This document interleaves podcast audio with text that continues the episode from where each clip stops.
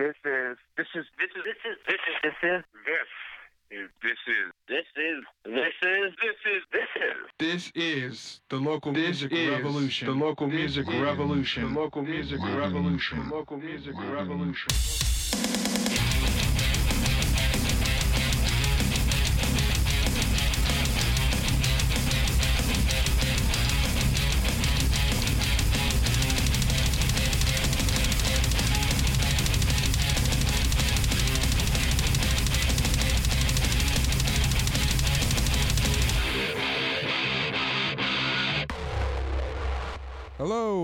Welcome to the local music revolution. I will be your host, Ogre. How you doing, man? On today's episode, it's actually really, really special, and I really, really like this episode because it's for my first international episode ever. Like the local music revolution has crossed like out of the U.S. and is starting to interview like different locations. It's amazing. Also, White Boy Slim is blues or bluegrass or um, I don't really know what he calls himself. Uh, it's really really awesome, and I really don't even want to try to like dishonor him by putting a label on it. It's just really awesome music, and he's very very talented, and he's Canadian, which is awesome. Sorry, I am super excited about releasing this interview. It has been a very, very long time coming, and I just I'm ex- I'm beside myself uh, being able to do this because this podcast was just it was supposed to be just my friends, and uh, uh, nobody ever needed to listen or anything like that. But it's become something so much more, and I really, really couldn't be more thankful. So, with that said, I want to hear what you guys think of the show. I really do. Um, we're getting close to 100 episodes, and I cannot wait for that to happen. Um, 100 more than I ever thought I would, which is super fantastic. And I've been able to meet some amazing people and do some great things with this podcast. Um, so, I want to hear your thoughts and everything like that. So go to facebook.com slash the local music revolution. Go to Twitter at TLMR podcast. Go to Instagram at the local music revolution. Go to Tumblr at tumblr.com slash the local music revolution. Or you can just go to the local music and let me know what you think. Just help help me out here. If you want to hear more, if you want to hear all of the episodes of the local music revolution, all you have to do is look it up on iTunes, look it up on Stitcher, and if you really want to, I suggest going to longbox.fm. That's where the local music revolution resides. That's my network. They're based out of Fresno, California, which is about 45 minutes away from me. And they honored me by asking me to be part of their network, and I couldn't be more happy about that either um, Dirty Dowdy is such a good guy, and he's associated with one of the local radio stations. So you get to hear him actually in a radio setting a lot of the time, which is fantastic. So, with that being said, um, again, iTunes, search under podcast, Local Music Revolution. You'll find us on Stitcher. Just search The Local Music Revolution. That's how I listen to the episodes back to try to make sure everything's good and then of course longbox that's where you want to be another place i highly suggest visiting is stringjoy.com why they are a sponsor yes but they customize strings for you they give you customized sets of strings uh, to get the sound that you want out and uh, into everybody else's ears. It's a very simple process. You just contact them. You say hey i need a custom set of strings. I need some help here. You tell them the sound that you want or the ideas that you have and they will suggest the, the string gauges to you.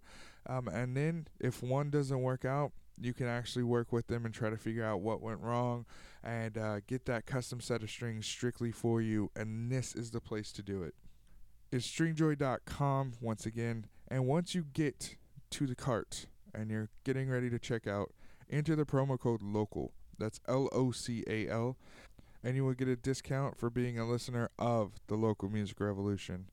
Sadly, again, uh, Dirtbag Smitty is uh, currently busy. Um, Dirtbag Block of Rock will not be on this episode, sadly, but change from last week. You do have music to listen to, so you get to hear what, what White Boy Slim sounds like and uh, why. I think he's really rad, actually. Without any further ado whatsoever, this is White Boy Slim from Canada and me from California talking to each other on the phone about why White Boy Slim is fantastic.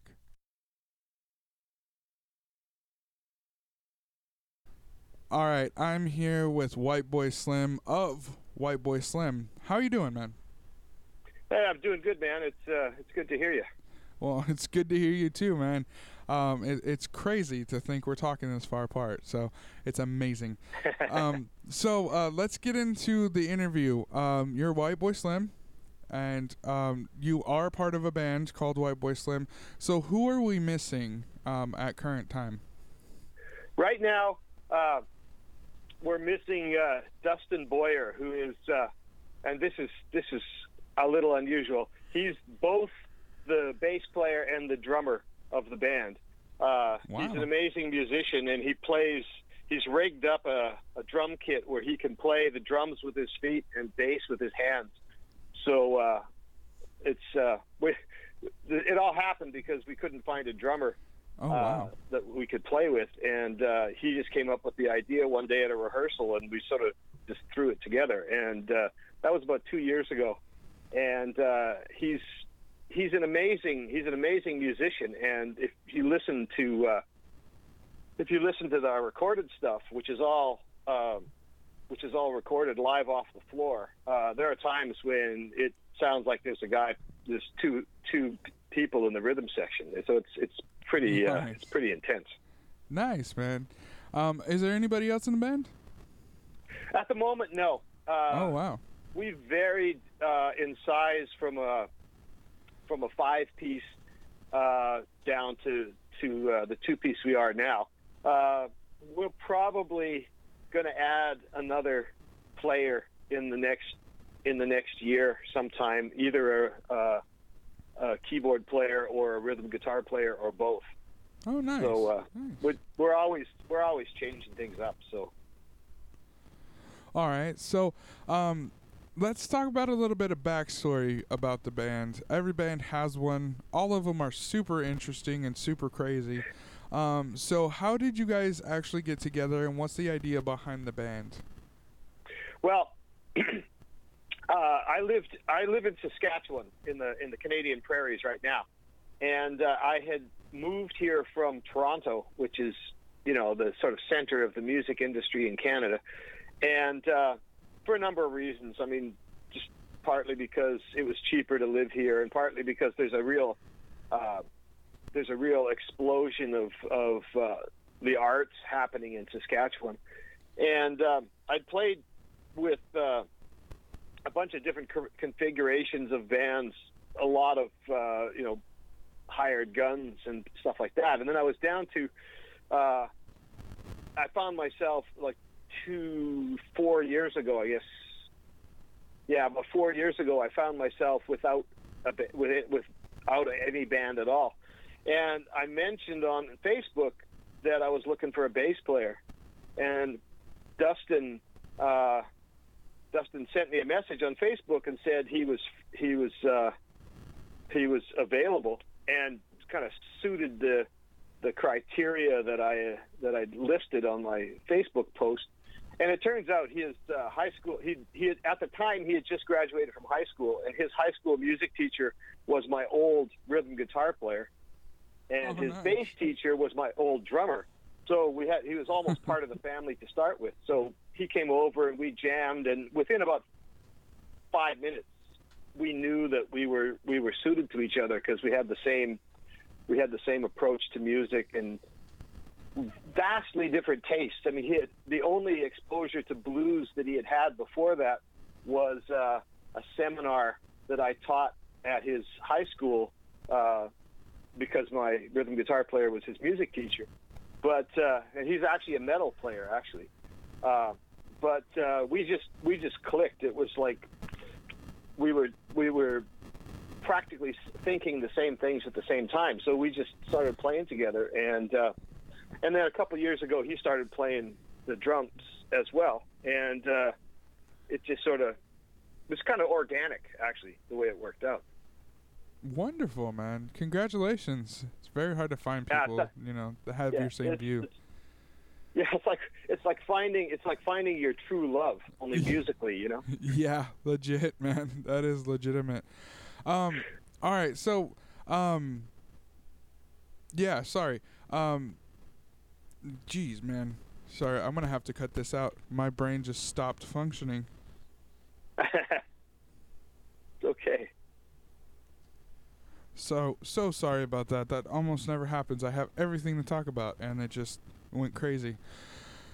All right, so you got together with uh, Dustin, and um, Yeah. you guys started writing. So uh, let's talk about your writing with just the two piece. Uh, well, technically three pieces of the band. Um, Yeah. uh, is it different than you you were used to? And um, like, how does that? How do you guys do that?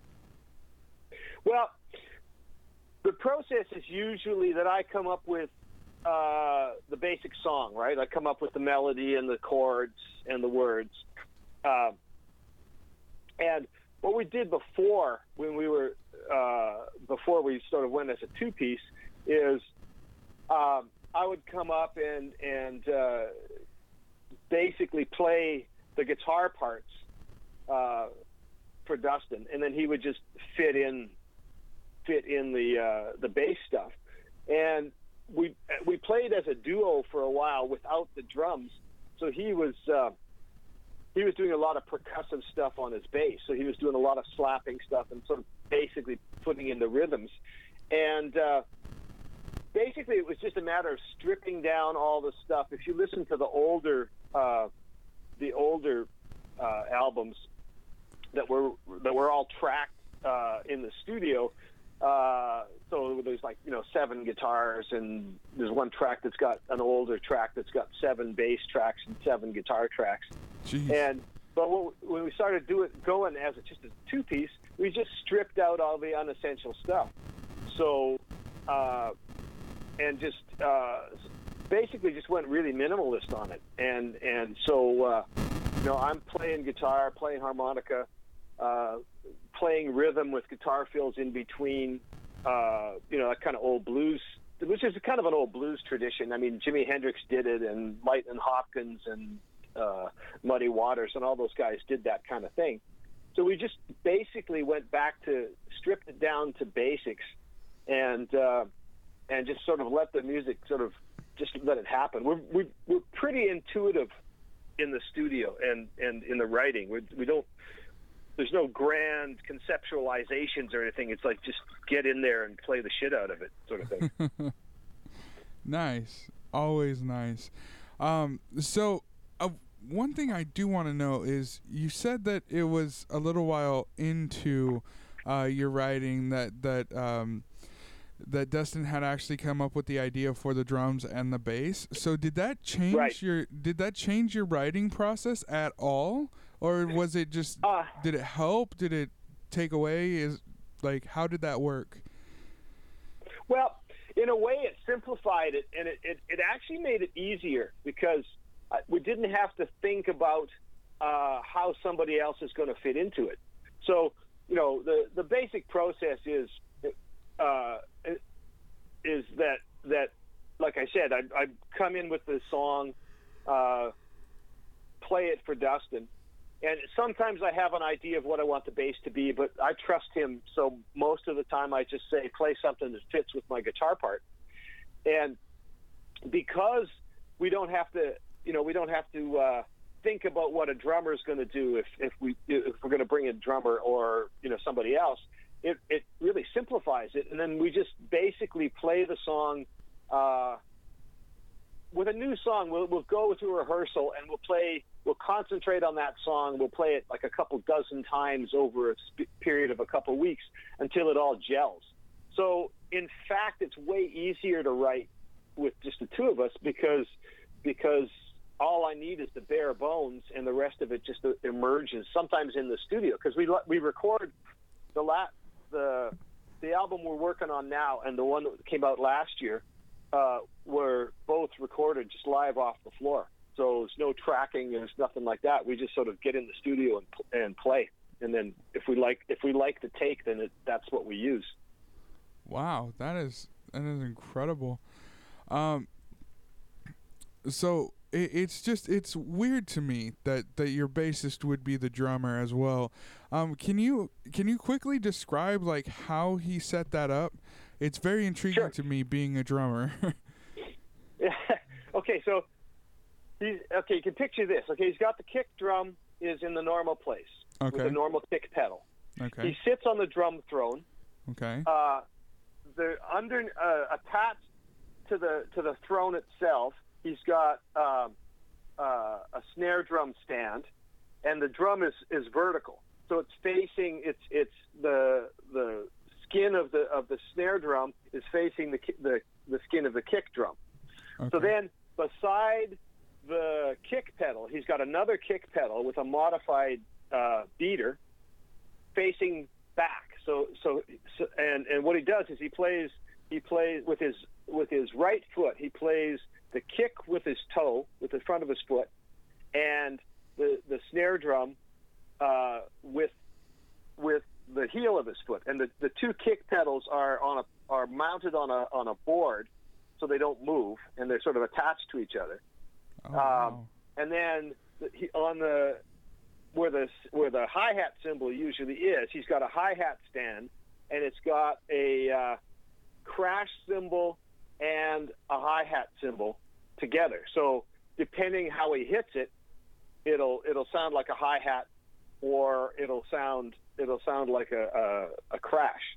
And he used to have two he used to have two uh, hi hat stands but it got a, it uh, it was a little awkward for uh, for setting up on stage because we play a lot of festival kind of things, so we had to be really quick about it.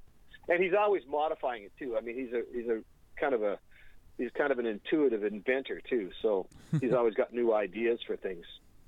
That is He's actually he's actually he's actually going to try and do a uh, a double double pedal for the snare drum so he can do rolls on it. Uh, uh, it's I don't know what he's going to do there. Wow. That's I, I want to see that. That that'll be awesome. All right, man. So, can you uh can you tell me about the song Valentine's Day Blues? Okay, so um, last year we were in the studio. We were just finishing up recording uh, the the album that we released last year, uh, and uh, we were doing. A, there's a big uh, uh, national uh, curling tournament uh, here in in Moose Jaw, uh, which is a big deal because Moose Jaw is just a small town. Uh, but we got this big new stadium thing, uh, ice rink thing, and so they're having this uh, national tournament there. And I was being interviewed. Uh, I was being interviewed for a college paper about the gig coming up, and and um, it was in February, and it was it was the day. It was the fifteenth. I think it was the fifteenth of uh, of February. So it was the day after Valentine, and uh, the interviewer said, "Well, so are you going to do some Valentine's Day music because of the day?" And I said, "I said this is a week before the gig," and and I said, "No, but you know what? I should write one."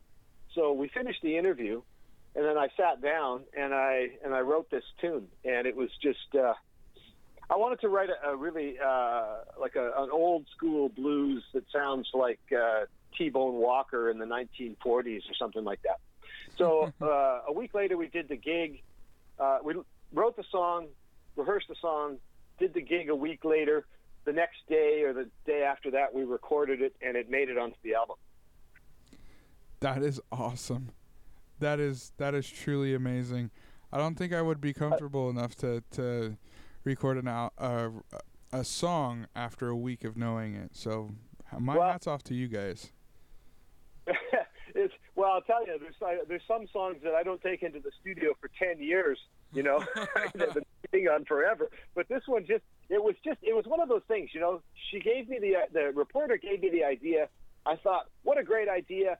Sat down with the guitar, and it was one of those things that never, al- almost never happens. The whole thing just came out like one in one big. Uh, I sort of vomited out the words, and there it was. You know, it was great. It was it was really, it was it was really exciting actually.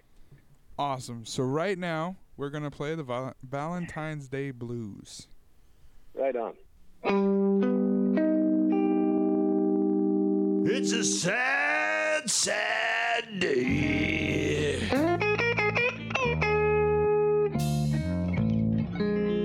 It's a sad, sad day is coming on.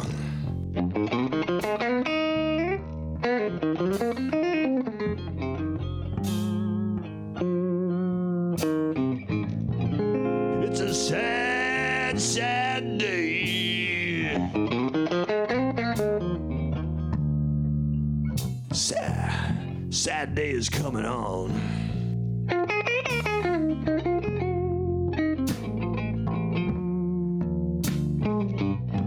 Valentine's Day is near. And the woman I love come and gone.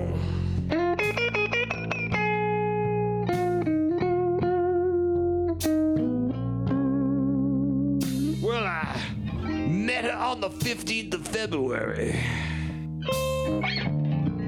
We fell in love that very day.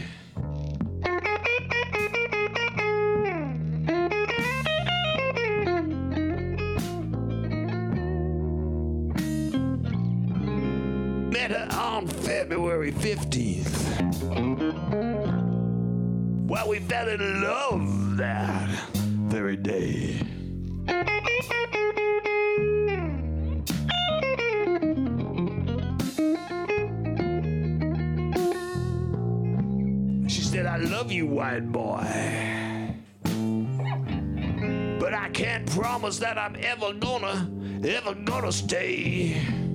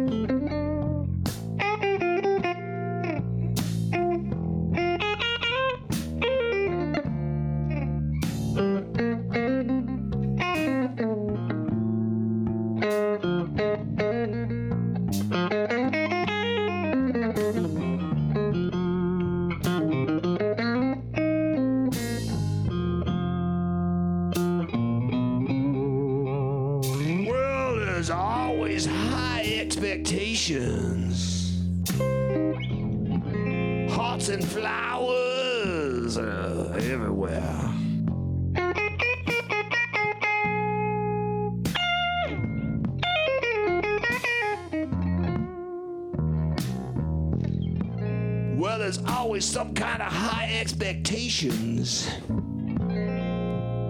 Hearts and flowers fill the air.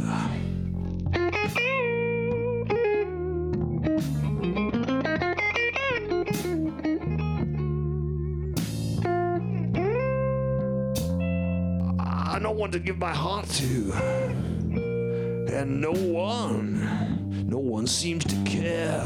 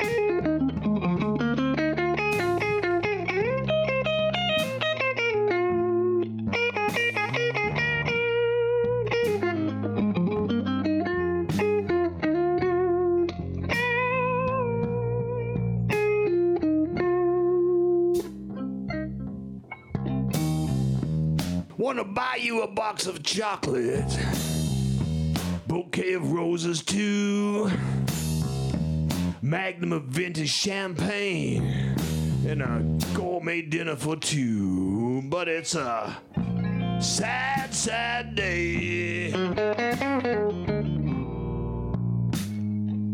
When Valentine's Day comes around.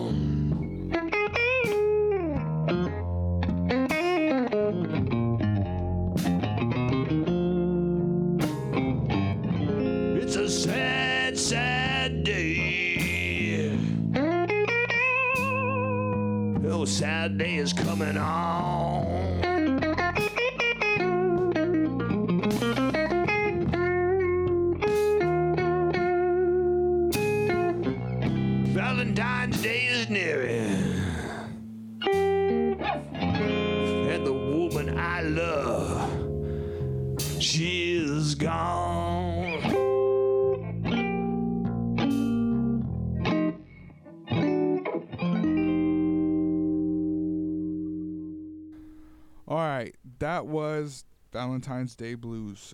So, Mr. White Boy Slim, uh, we were just talking. You have seven seven albums under White Boy Slim. Um, so, can you talk about uh, how long have you been recording this project, and uh, how often do you release albums?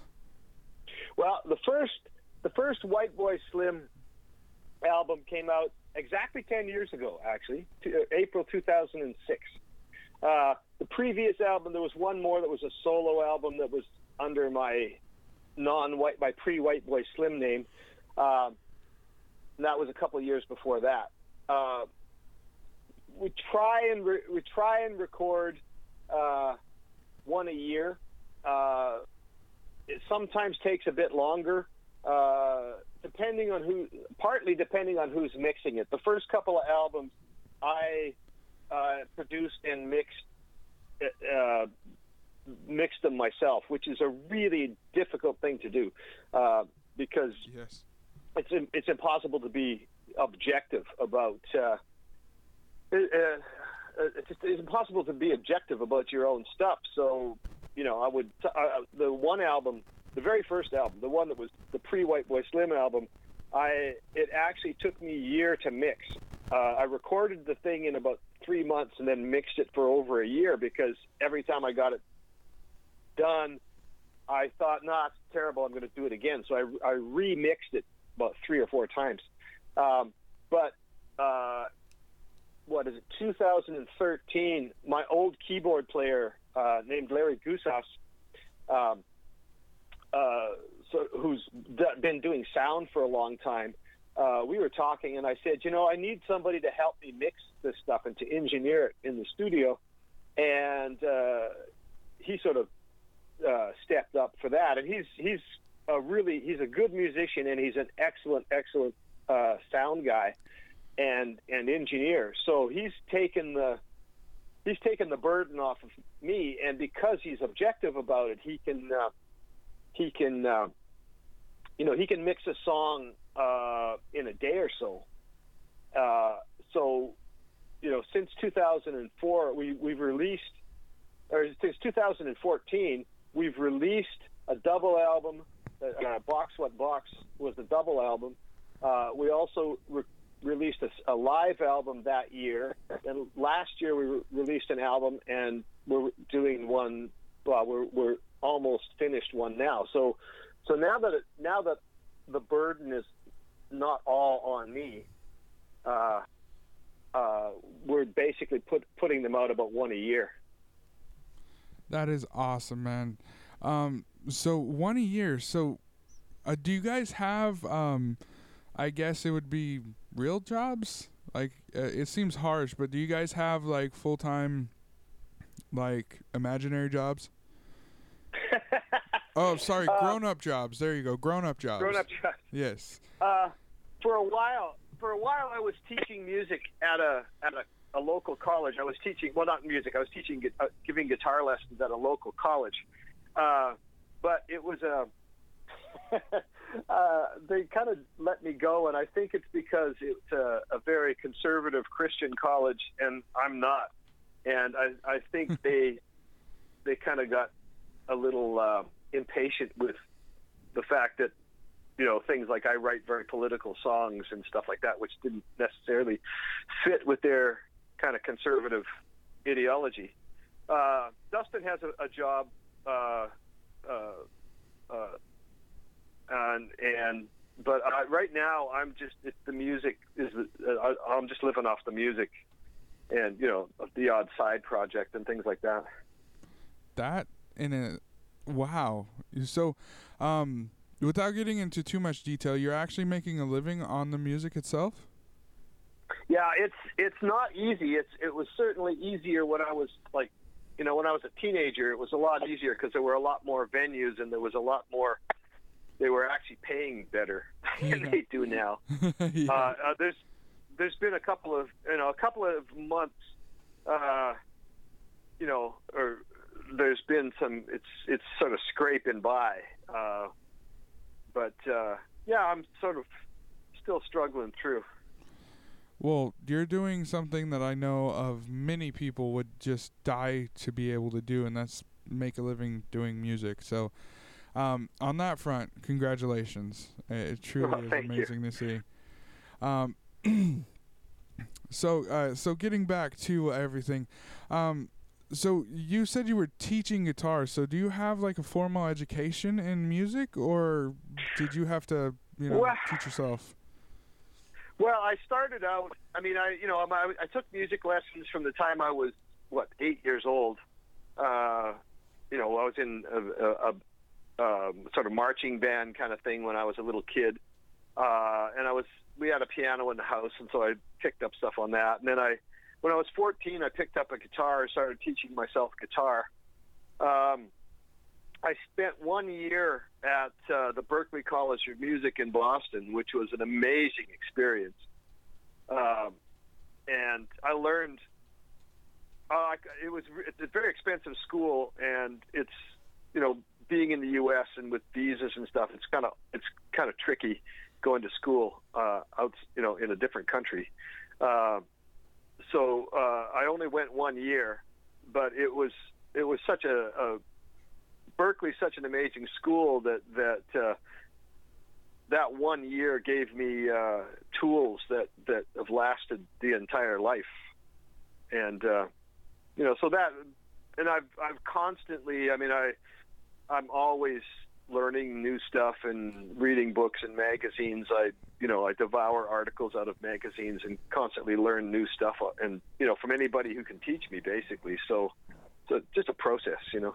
It it really is honing that craft. It's a lifetime project. So, Yeah. uh, congratulations on going to Berklee, man. That's amazing. Oh, it was it was a gas, man. I loved I loved Berklee. um, so uh, can you tell me about the song uh, "Birdie"? Uh, I'm sorry, Bri- "Bridie's Back." There you go. Bridie's back. Yes. Yeah, we well, okay. Like I said, we're a blues band. We but we do other stuff. So there's you know there's the odd country-ish tune, and and I mean it all it all ends up sounding like blues when we do it. But uh, I'm a big big fan of of reggae and ska and stuff. And so we there's a couple of tunes that we've done over the years that are are ska tunes, and this was kind of a, a tr- my attempt at trying to do a straight ahead reggae tune. Uh, and what it sounds to me, what it sounds like is is reggae done by uh, a blues band, and which is interesting because there's actually a number. There's there's more than one uh, uh, a, uh, band out there that actually does that. That does a combination of reggae and blues, which is kind of cool. Nice. Uh, the lyrics are uh, loosely based on a guy I used to know back uh, around the time I went to Berklee, actually, and it's it's kind of fictionalized story about uh, you know drug abuse and living on the street and stuff like that. And uh, uh, but what it was, I mean, basically musically, we just try, wanted to make it sound as much like a straight ahead, you know, reggae tune as possible. Nice. All right. So I'm going to play Bridie's Back. All right.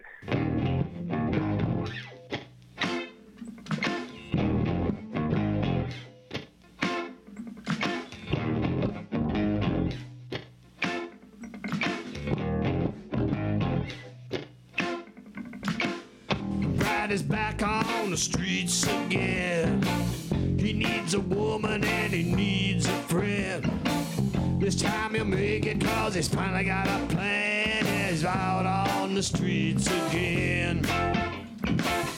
Bridie is just a small town boy, big, kinda slow and eager to please. Went to the city just to have some fun. He was out on the streets alone. I started dealing just to make a little cash, meet some ladies along the way. They sent him up for being indiscreet. He was off of the streets again. Bridie is back on the streets again. He needs a woman and he needs a friend. This time he'll make it cause he's finally got a plan. Yeah, he's out on the streets again. They sent him up to do hard time. Met some people he shouldn't ought to know. They taught him things that he could use when he was out on the streets again. They let him out just the other day. A new suit, a pocket full of change. They dropped him off at Hastings Street. He was out on the streets again. Bridie is back on the streets again. He needs a woman and he needs a friend. This time he'll make it cause he's finally got a plan. Yeah, he's out on the streets again.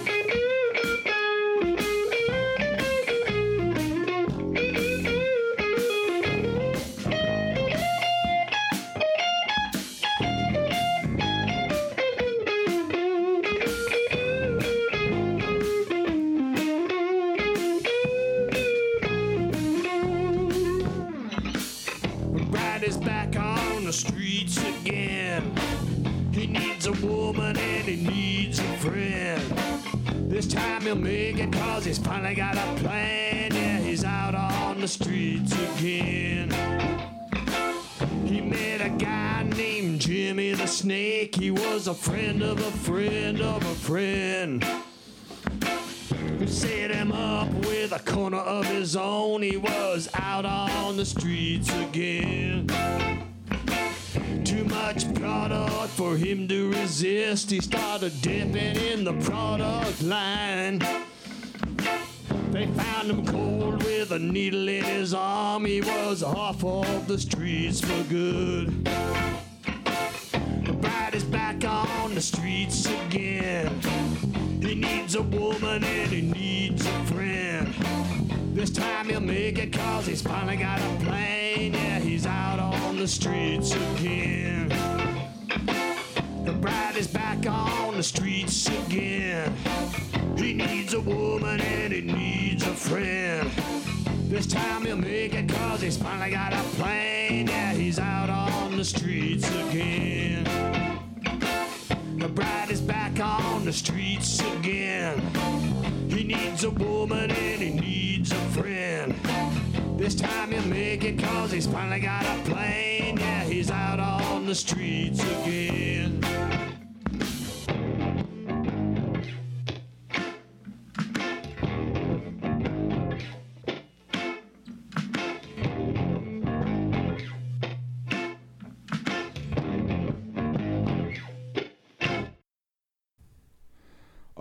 That was Bridie's back. Uh, so white boy Slim, Mister Slim, if you will. Um, sorry.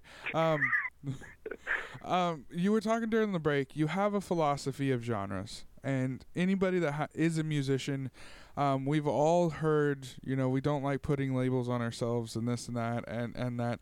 Um, but I really enjoyed how you structured yours. So can you explain? Your ideology behind um, genres and why you dislike them? Okay. Well, I think genres are really limiting. I mean, I, I don't I don't think an artist should put limitations on themselves.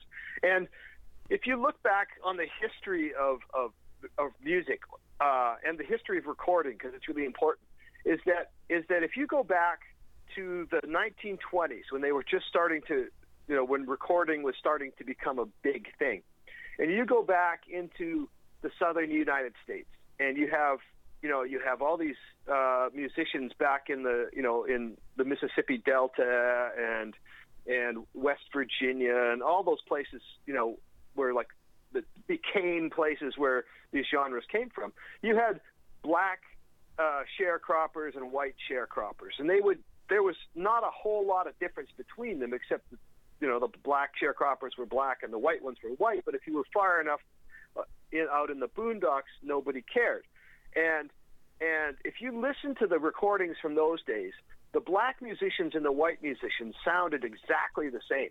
I mean, so there's some stuff that I've got where I can't tell if it's if it's uh, a, a white band or a, or a or a black band playing. And but what happened was the recording industry started you know, because they like to, because industries like businesses like to be able to put things into categories. They started calling things country or calling things uh, jazz or, or calling things um, blues. And the musicians didn't do that. It was the business people that did that. And I think that anytime you actually think of yourself as being, uh, uh, I'm a part of this, you know, I'm in this box, then your creativity is is really limited.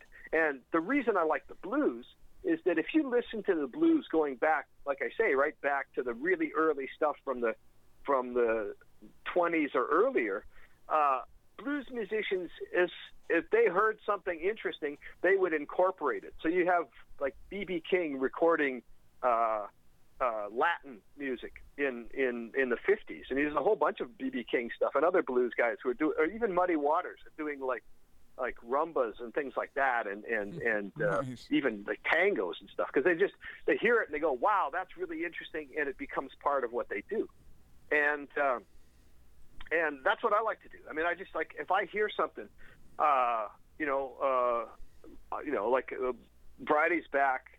I listened to a lot of reggae stuff. I mean, I started hearing Bob Marley, but I listened to like Burning Spear and Peter Tosh and all that sort of stuff, and that just became part of, you know, the part of my musical DNA.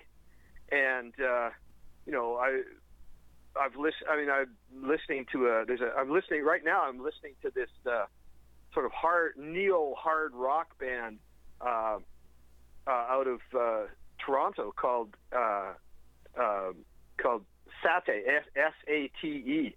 They just recorded. it- They just released an album a couple of uh, months ago. That's just incredible stuff, and it sounds.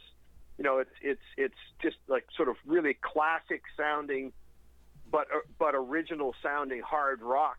And I'm listening to that. I'm sitting there drinking coffee and listening to that this morning and going, wow, you know, this is really cool. I like what they're doing here. Maybe I'll, you know, throw that into a song somewhere. And uh, you know, we've got we we're doing stuff that's got country stuff in it and New New Orleans stuff. We we played a bunch of gigs last year around Mardi Gras time, so we uh, we started doing a bunch of Fats Domino, playing around with a bunch of Fats Domino songs and things like that, and and that uh, some of the songs on the last album ended up having a real New Orleans feel to it. So you know, it's like I'm just a big sponge, you know. So I, you know, and I'm going to mix, mix a metaphor. Sponges don't fit well inside of boxes, you know. yeah, I, I really I like the way that you articulated that because um, I really really hate the genre barriers as well. Um, oh yeah. Like I, I grew up listening to metal, so I always have a, a, a, a like I have a soft spot for that kind of music, the heavier music. Sure. Um, but it rubs me the wrong way when somebody asks me, "Why do you listen to that rah rah rah stuff?" Um, because I don't always listen to that. I listen to jazz. I listen to um, funk as well. I listen to. I mean, my some of my favorite music is classical music, and you know, I'm Oh, just yeah. kind of pigeonholed into that. And um, it, it's really difficult to actually be creative in one kind of genre. You have to expand if you're going to become a decent musician. Absolutely. You, when we're on the road, when Dustin and I are on the road, be, between the two of us, we'll be sitting there and we'll be we'll be you know sometimes driving like six eight hours at a time on the road, and we're listening to stuff all the time. Uh, and his his taste is is as eclectic as mine, and so we'll be listening to you know we'll be listening to like uh, Finnish black metal, and then uh, zydeco music, and then classical music, and then you know uh, Duke Ellington jazz. I mean, it's it's like there's no there's no boundaries uh, between the two of us. I mean, we we I don't know. We probably have thousands, tens of thousands of songs on our various uh, devices, and obviously, I have a lot of blues. Dustin has a lot of metal, but there's everything you can think of. You know, there's Johnny Cash, and there's I've got you know. Uh, Chinese classical music on my iPod, you know, and, and it's like, wow. and we're just we're constantly listening to all sorts, and, and, and you know we're all we're going up to each other and going, man, you got to hear this. This is like weird stuff, right? And uh, Mhm. it's cool. It's great because it never gets boring. Nice. All right. But it's funny. It's actually funny. I, I got to tell you this. While while I was waiting for you to phone earlier, I was writing a, the last song for the new CD that we're working on. Oh, no. and it's this weird uh, it's turning into this weird thing where it's it's got it's like basically a reggae tune with all these weird jazz chords in it and uh, uh, the chorus is a is actually a couple of lines out of an old spiritual and I was like just just as I was waiting for you to call I was trying to knit these things together into in, into the sound in my head right so that's like perfect example of this That is amazing. Good for you, man. I don't think I could do it, but uh, yeah, that's that's aw- awesome that you're trying, man. Um, all right, so can you tell me about the last song on the show, which is going to be Queen Street Blues? Okay, Queen Queen Street in Toronto is now it's the fashion district, and it's it's where uh, Much Music, which is like the MTV of Canada, uh, has their headquarters and stuff. And it's like it's it's where it's the center of the fashion industry now. But but Queen Street for for years, like Queen Street was where the punk scene started in the '70s, and and uh, it's got you know uh, it, it used to be. Uh, uh, little clubs and used bookstores and things like that. And now uh, it's it's a long, long street, and th- those things are still there, like sort of farther out. So I was writing a song, um, and I was I was getting nostalgic for Toronto because I really love Toronto. It's like probably my favorite place in the world. And so I started writing this song, and what I ended up with was was uh, I mean, the story is just a typical blues story where you know I'm looking for my baby kind of thing, but there's references all through it to uh, to places on Queen Street, especially ones that aren't there anymore that have you know that have uh, bookstores that are gone or clubs or restaurants that are gone. Uh, so it's a it's a real nostalgic. Uh, it's a sort of an uh, an elegy to the Queen Street that used to be. uh, so, Awesome. And it's got a kind of it's, it's an unusual blues tune because it's got this kind of uh, I don't know. To me, it sounds like it was like a, a it's almost like a '60s kind of thing. I don't know. It just sort of popped out that way. Fun Yeah. song. I like it. All right. This is Queen Street Blues.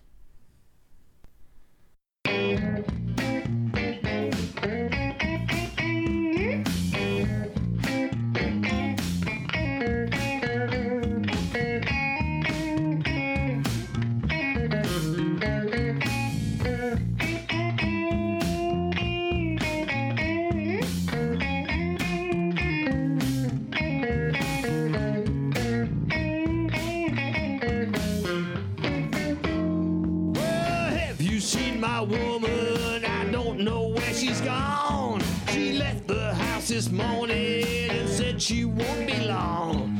Keep looking out the window. I don't know where she is. I only know I love her and she's the one I miss. I'm looking for my baby, got to find out where she's at. And when I do, I'll beg her to come back. Run down to the street and catch the 501. I got to find my baby and find out what she's done. I know what she likes to do. I know where she hangs out. I know that ginger woman. I know what she's about. I'm looking for my baby. Got to find out where she's at. And when I do, I'll beg her to come back. Beverly and Queen Mom, From Bonnie's X-Ray, Coney Island, the Parrot and Express, Edwards, Barker, Pages, Stephen Temple, the Silver Snail. the Legion, Bamboo, Select, Peter Pan, I miss the stem. Java and the Black Bull, the Horseshoe and the Rib. A couple more I can't recall, but I know where she lived. Well, I'm trying to find my baby, Eyes and Fiery Hair. From Osgoode Hall to Roncesvalles, can't find her anywhere.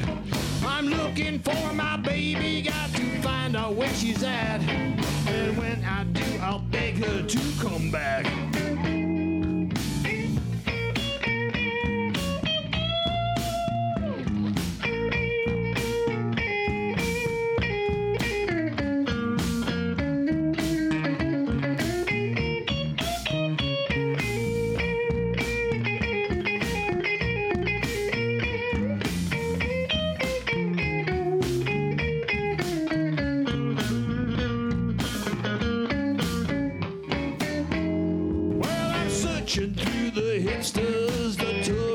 The sharks, the punkers and the deadheads, the hustlers and the marks, the high school girls and fashionistas, buskers and the clowns. Well, I can't find my baby, she's nowhere to be found.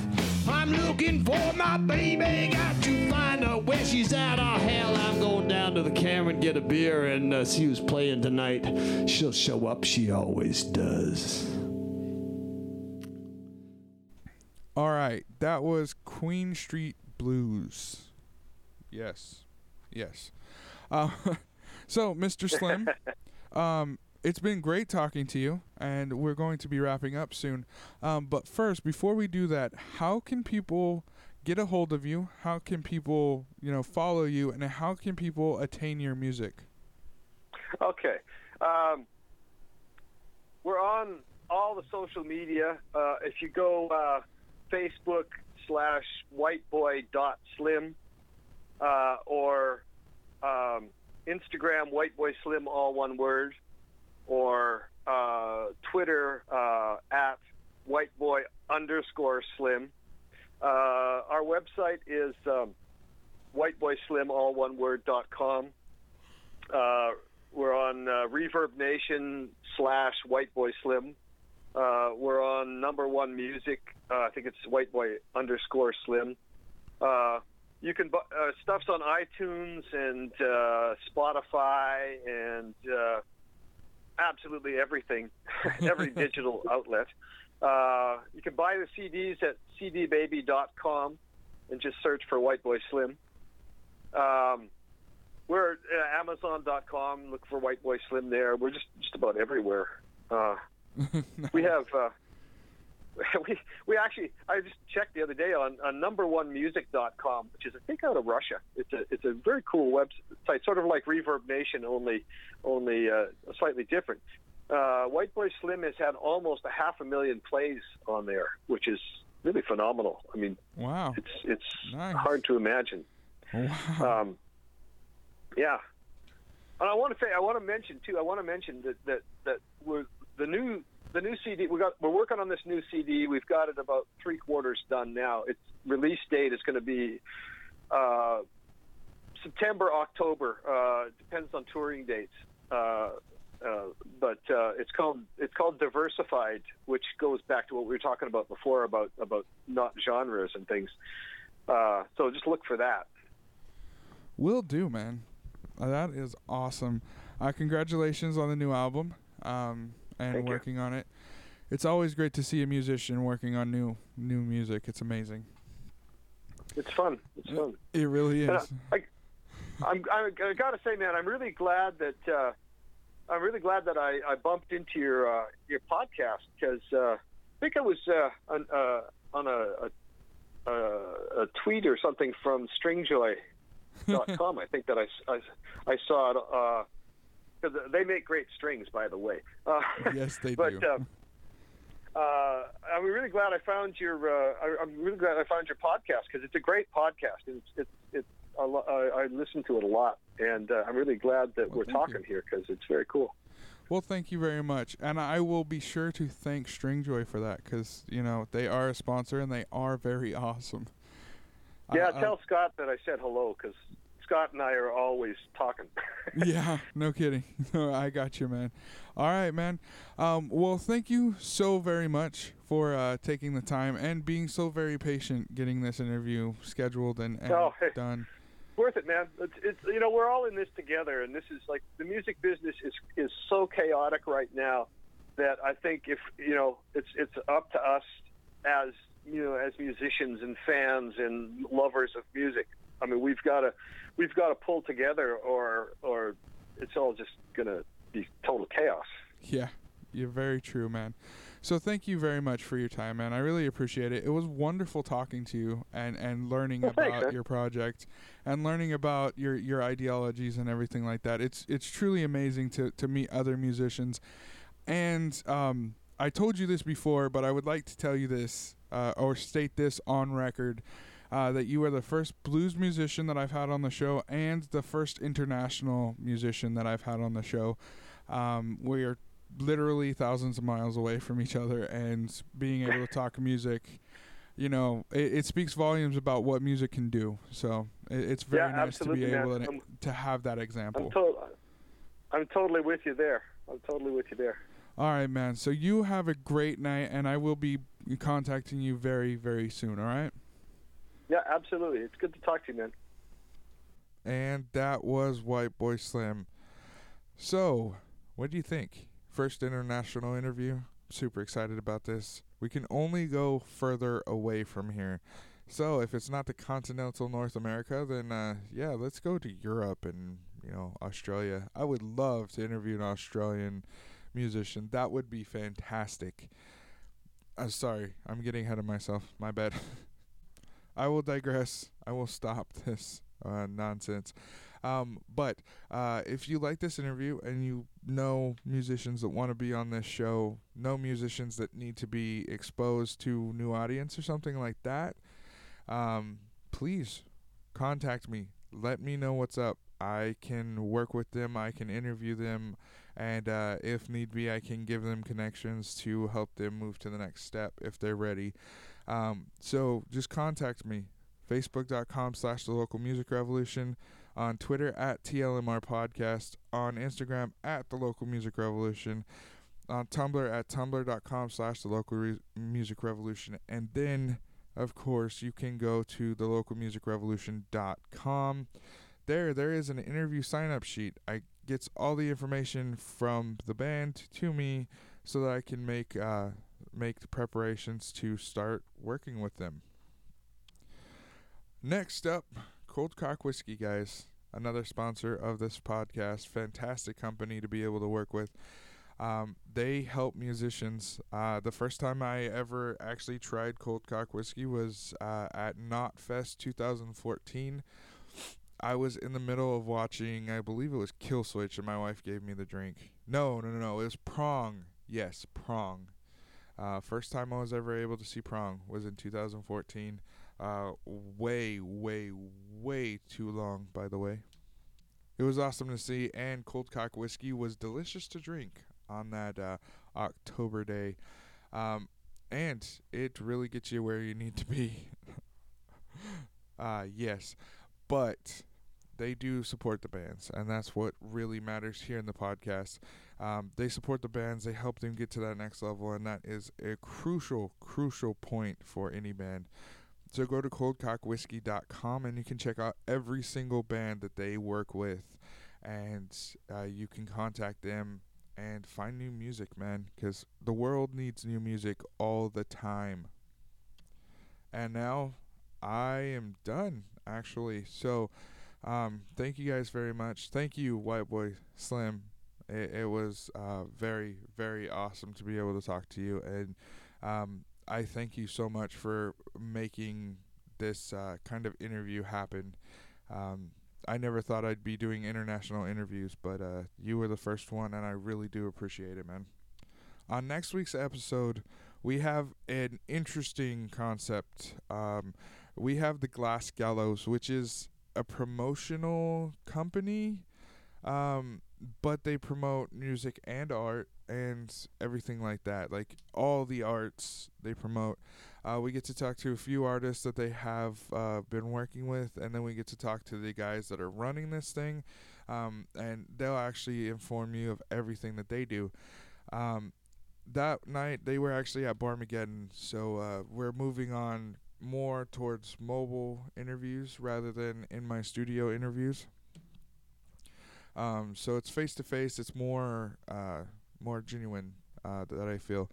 Uh, but the great thing is we get to talk to these guys and we get to have them on the show and push that uh, that all of that information that they have. And that is it. So until next time, this is the local music revolution. I am Ogre. You are awesome, by the way. Thank you very much. Take care and be good.